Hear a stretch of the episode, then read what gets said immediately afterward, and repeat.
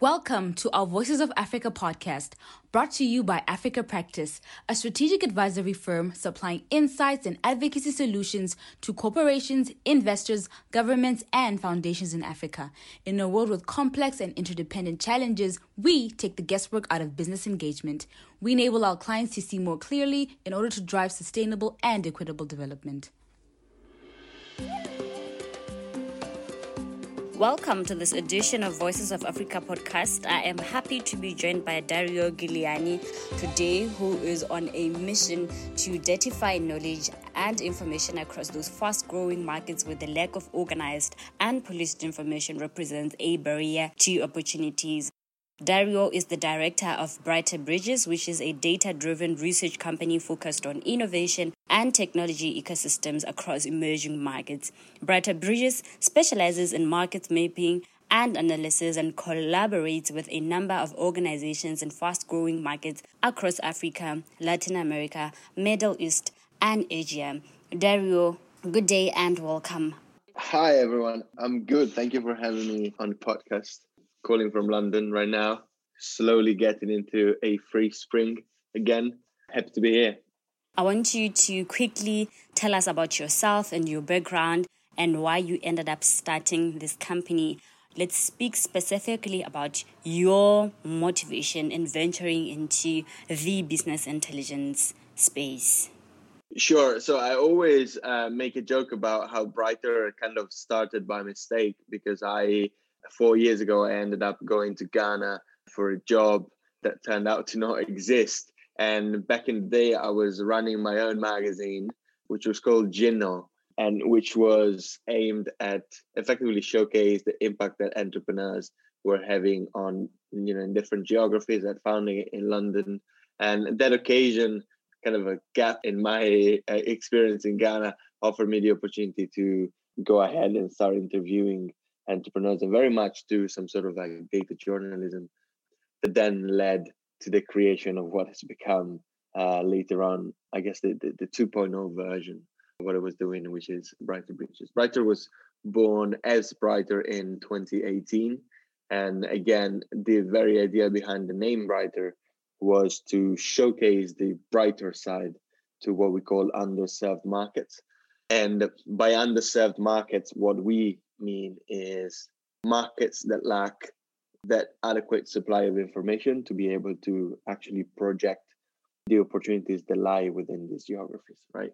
Um, so it's not necessarily about the GDP growth, it's not about technology, it's not about any macroeconomic indicator, but it's very much about the the kind of like the, the, the, the supply of information, the, availability of data around business and investment. Then obviously this market empirically end up coinciding with uh, what we call emerging markets, right? We started from Africa, but Briter was actually born as a website when I was in uh, the Philippines, in Manila, as I was mind blown by the fast growth of Asian ecosystems. And I felt the urge to tell the story of what was happening in, in these places. And that's how everything really started. Okay, great. So, in describing Briter Bridges, there seems to be a particular focus on undeserved markets. And you've already told us that undeserved markets are markets that lack a sufficient supply of data to showcase their untapped business opportunities. I want us to speak generally about these markets. What characterizes an undeserved market? And do you think there are any opportunities found in those markets? As I said, these markets coincide with you know what this the so-called emerging markets and, and some of the characteristics very tangibly of the geographies have been the fast urbanization the fast economic growth the growth in job opportunities and investment opportunities and investability of businesses in these countries especially from a scalability perspective the fact that there have been a lot of companies out there from India to Brazil that have started shaping the landscape and the geography and branding these countries. And you know, we've seen anywhere really from airlines to big tech, there has been a substantial growth in these geographies. We're fundamentally convinced that just by way of projecting information out there, people would automatically be equipped with more informational tools to be able to make decisions. Briter has so far been focusing very much on on the mapping side and the research side, not necessarily like deep sector analytics or deep financial analysis, but it's been very much trying to draw taxonomies, try to draw methodologies, and try to put the data out there through a, a variety of means, meaning maps, reports, the intelligence platform that we launched. And the idea is to really try to democratize the access to information because just by way of providing access to a thousand more people about what is happening, you know, we increase the chances to promote opportunities and also to just project what really is happening, you know, to promote awareness about what is happening. And also, one of the reasons why Briter is called Briter is the fact that there has been a narrative surrounding these geographies, you know, obviously, especially uh, around Africa, you know, poverty and around hunger and around joblessness, which have been pretty damaging for these markets. And so we're trying to right. apply a very pragmatic approach, right? When when looking at this, and also in the narrative and in the language that we apply, we try to avoid the word poverty. Even from like a you know, funny enough, from an SEO perspective, we're trying to really like mm-hmm. redirect the attention when you mention Africa. You don't necessarily need to see starving kids, which are which are a reality, right? But it, this is not like our focus. Like we want to, you know, as much as there's a baker and there's a shoemaker, we're looking at two different angles, and we want to really promote the business side, we want to promote the investment side and the growth side. Great. So you've spoken extensively about the importance of capacitating underserved markets to a point where they can equally contribute towards sustainable development through things like job creation and poverty alleviation, especially in Africa. I want to then tie down data analytics and sustainable development here. So let's speak about the role of business intelligence and data analytics in driving sustainable development. How do you think capacity for this can be harnessed, especially in Africa? Yeah, I mean, as I said, I think the common denominator of all of this is the fact that information can democratize access to tangible opportunities, right? And just by way of really creating a professionally looking, trusted source of information, and also like playing some sort of sort of ambassador for for the geographies that we work with in the sense that we, we know the people right? We establish connection. We are able to connect the dots. We were able to ignite that kind of activity that then is not up to us to pursue right? Investment or any setting up of a business or any yeah. advisory advisory exercise when it comes to then strategy and we're not a management consulting company. We do we're a research company right? We're, we're, we're a data we're a technologically enabled uh, organization and we're trying to make things streamlined and efficient right? When i founded the first magazine in 2016 the tagline was bridging opportunity and potential right? And that yeah. that very much like stayed the same. It's always been the case. Obviously right now what we've learned is that by having a bigger brand we have more people trusting our work and this kind of trickles down to you know the quality because obviously we have access to to higher profiles and so on and so forth. Amazing. So at this point i think our listeners have an idea of what Briter Bridges does, it will be amazing to share with them the great projects and reports that you have previously worked on. I know for a fact that last year you worked on a report titled Digitizing Logistics in Africa, where you surveyed more than 40 leading logistics startups, obviously, to get insights about the sector and its development. I'm more interested in the one that you will be launching this month in April, which is on Francophone Africa. Can you tell us what that report is all about? And please share with us any key takeaways from the report. Yeah, so the, the end of the year report, obviously, Briter has been tracking investment for a few years now, especially it's been mapping the investment landscape. Uh, we do quite a bit of work in, in looking at where the money is coming from, like where it's going to. We've actually been producing a, a report on the demographics of financing. So, like how finance is actually reaching, I guess, underserved populations and, and you know women. And what we did at the end of the year was basically compiling the this information. But we wanted this year, last year at least, we wanted to take it one step further. And, and what we did was reaching out to almost 100 leading investors across Africa. And we, we literally just wanted to ask them about their investment activity. And we did so because we wanted to effectively bypass media and any kind of middleman that would be between the source of information and the cash deployment and us, who are not a strictly media company very much. And a company is looking to do insights and it's not looking for the news, for the latest breaking news, right? We're looking at understanding trends and and producing a, a reliable analysis of these. So yeah, so last year we reached out, we ended up with over 70 investors that contributed to our research and, and about two, three dozen startups that were, uh, that were, were giving us information. Obviously, like 30, 40 startups are by no means uh, the the whole story, but obviously we've been tracking investment everywhere. So like we've had quite a lot of you know information being stockpiled across the years. And then the Francophone Africa report, Briter in 2019, released six maps looking at the state of tech in Francophone Africa. And we saw that like ever since no one really produced a like full scale report about what is happening in Francophone Africa. And so this year we this month we're actually releasing this tech and investment state of tech and investment in, in Francophone Africa. And we've interviewed a lot of key stakeholders. So we've looked at investors, ecosystem builders, startups across some of the key sectors that we've identified from agriculture to, to e-commerce to financial technology and healthcare.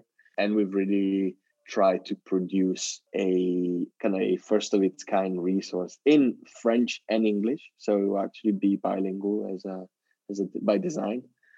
Yeah, we try to look at the opportunities and, and how you know the lie in this region and how these organizations are actually are doing their work right? What they're providing you know what the opportunities in the customer segments are there. And uh, we've also looked at investment. And we're very proud because we really looked at countries you know from senegal to gabon. So we really looked at the full picture in francophone africa. Uh, yeah and i would definitely send it to you once uh, once the report is out Fantastic. We cannot wait to have a look at that report. But now I want us to talk about developments in your industry. What developments do you think will be key in your industry in the coming years?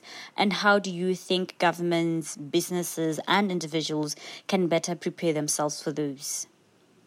Sure. So I'll start from uh, industry development um, yeah. as i mentioned like i am actually very bullish on regulation. I over the years i've come to change my position about the opportunities in tech. I am strongly convinced that it's not about the tech anymore. I think that there's enough tech like i think from from a technological frontier perspective we've uh, gone way beyond what's needed right?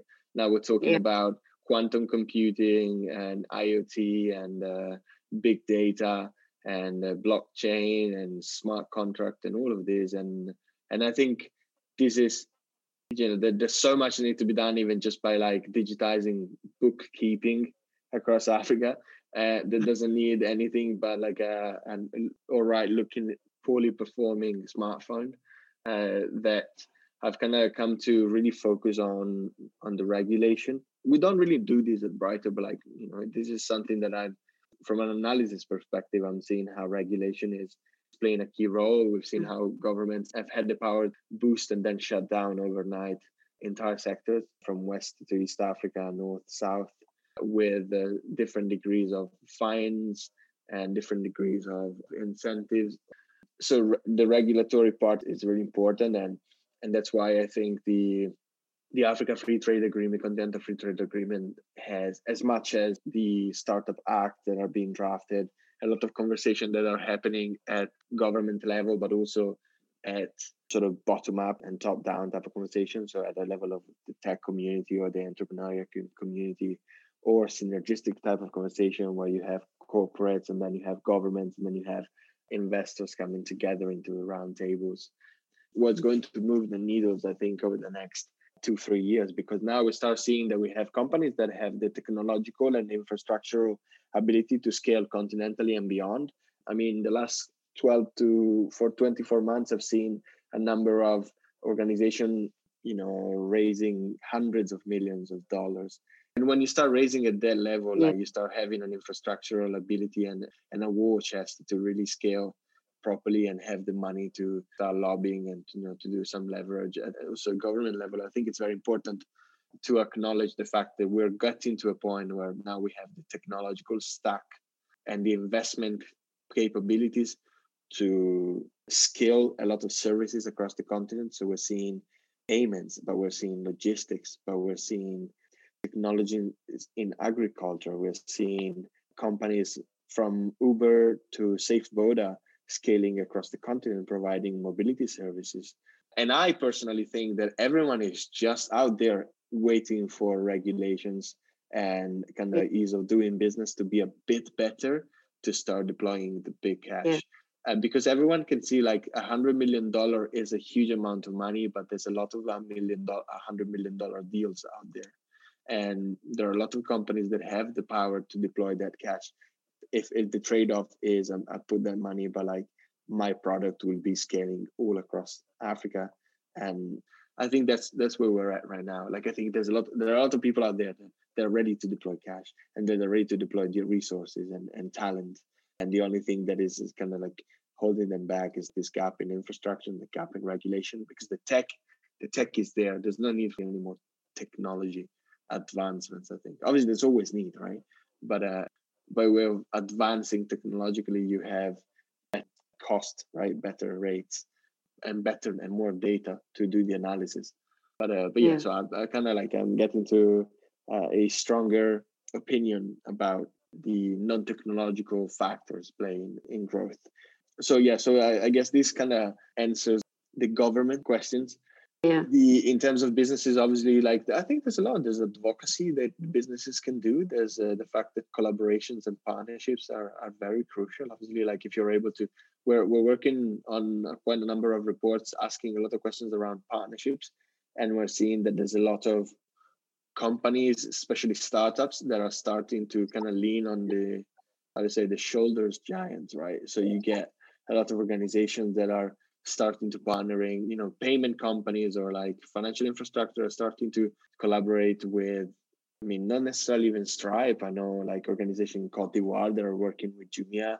Uh, know organization in East Africa or West Africa in logistics that are working with the DHL, Bolloré, and uh, Unilever, and and I think this this is really the, the opportunity that's out there. There are companies that have a lot of money, global players, and they are starting to actively look at the continent. Briter itself like has a number of clients that range from the big tech space to the logistic and mobility and transport car manufacturers, and they're all looking at the continent. It's like there's a whole ecosystem of actors that is ready to deploy resources, and we just need to take this right step in the right direction to ignite right these uh, these relations. I think at this point we have a clear idea of what Briter Bridges does. You've spoken extensively about making access to ecosystem level and funding data in Africa accessible on your website. You've also spoken about the importance of capacitating undeserved markets to a point where they can equally contribute towards sustainable development. And largely, you've spoken about the importance of data driven research that's focusing on the role of innovation and technology as well as sector development across undeserved markets. Thank you so much, Dario. Now let's speak about the last thing, which is the series that you've just recently launched. You've recently launched a series focused on investment journeys, which explores the effectiveness of early stage funding actors in your quest to make sense of the large pool of information. And I understand your first piece was focused at Y Combinator's Africa cohort since 2015 and their growth trajectory. Let's speak about the scope of growth trajectory that you see in Africa in the next decade. Sure. One of the debates that I've been in, I would I don't want to say I've been involved in, but I've been looking at recently is uh, this conversation around whether African companies are undervalued or overvalued in view of what fact that there's so much that needs to be done that the markets opportunity that have been unlocked going to be in the order of trillions, right? And the fact that you know these companies are raising less, you know, proportionally less money or like at a less advantages um deals compared to maybe like uh, American companies. And so the question that is, is going in everyone's head right now is whether African startups are undervaluing themselves. We looked at Y Combinator as part of a larger series because Y Combinator has had the luck or maybe the uh, acumen and, and the farsightedness to, to really get some of the companies that haven't gone on to scale and get really big money. So first, I want to say that at Brighton we don't necessarily like value use fundraising as a as a benchmark for uh, for success, right? Right. But obviously, when we're talking about a company that gets acquired by Stripe or you know gets money from Visa and in the order of hundreds of millions, it means that that company, at the very least, has had the ability to build a software and operational infrastructure that was at uh, qualitative enough to attract global businesses that effectively provide financial infrastructure for the whole world, right? So something good that they must have done. And also companies, you know, like Lori and Kobo and know the Imperial Logistics that are putting money into startups. In these companies that are raising tens of millions of dollars to build supply chain infrastructure. I think this is are signs of something moving across the continent.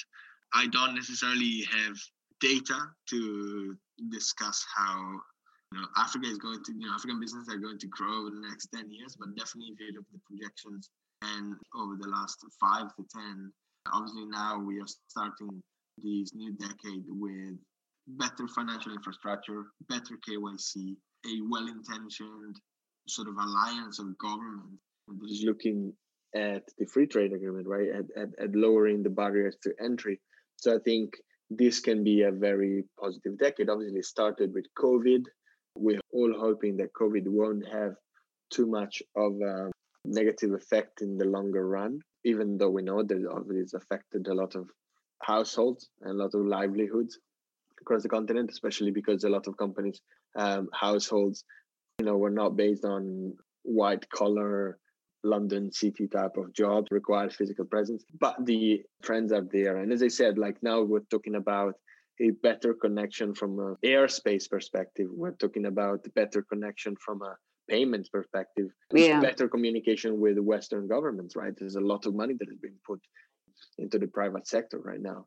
And from an infrastructure perspective, like lowering cost of data, from a device and a manufacturing perspective and, and actually mobile access perspective, we're seeing the mobile phones that are lowering in prices and pretty much everyone right now is, uh, is quickly getting access to a smartphone or internet connected device so all of these are i think are factors that need to be considered when you look at the landscape and, and the outlook for for the continent over the next 10 years Amazing. So, just at the end of a discussion, can you tell us about any projects that you are working on this year or what we can expect Briter Bridges to launch or to share with us this year? What are you looking forward to achieving this year? I think this year everyone is looking forward to COVID ending first. because I think yeah, as I said, enough is enough with uh, with this, and everyone seems to be very bullish about you know the, the world getting back to normal. I think it's been a reality check, but also it's been a a way to solidify a lot of models and, and to really make them shock proof and also being an amazing opportunity to talk about healthcare issues across the continent globally, but uh, obviously across the continent a lot, even just like the COVAX initiative, I think it, all the initiatives that are looking at healthcare distribution and access, or even manufacturing power when it comes to vaccines and drugs at a continental level I think these are phenomenal advancements. I think these are also the fact that a lot of governments have found themselves forced to digitize their processes, which before COVID wasn't even a possibility for many governments. We think that you'd get the vice president of country X, 65 year old man who's never been digitally savvy, getting on Zoom, right? And so yeah. these are some side effects that have been very interesting, have been very there have been some silver linings in this process, and we're all positive. As I said, Briter is really really tries to look at the brighter side because there's enough people that are focusing on the non-bright side, and we really want to focus on the opportunities. But as I said, I think uh, from a macro perspective, the continent is starting to have very promising preconditions said from payments to regulatory systems to airspace or cost of data and uh, access to ICT infrastructure that make the next decade something to look forward to. We're indeed moving into a more digitized society, and I think the work that you do is very imperative in ensuring that undeserved markets are at par with mainstream markets. And I think it's very important to then ensure that they tap into these business opportunities so that over the long run they also have an equal footing in ensuring sustainable development in Africa. I think you do an amazing job and the work that you do also resonates with what we do and I wish you all the best. Thank you so much for being with us today. No, thank you for having me. It's been a pleasure. Thanks. Thank you for tuning into a Voices of Africa podcast this week. Voices of Africa is a forum where Africa's leading experts weigh in on cross sectional topics affecting the continent. Experts share their views on how we can unlock greater value that will benefit industry, government, and communities. For more of our insights, visit our website or subscribe to our weekly newsletter, Views on Africa, in the description.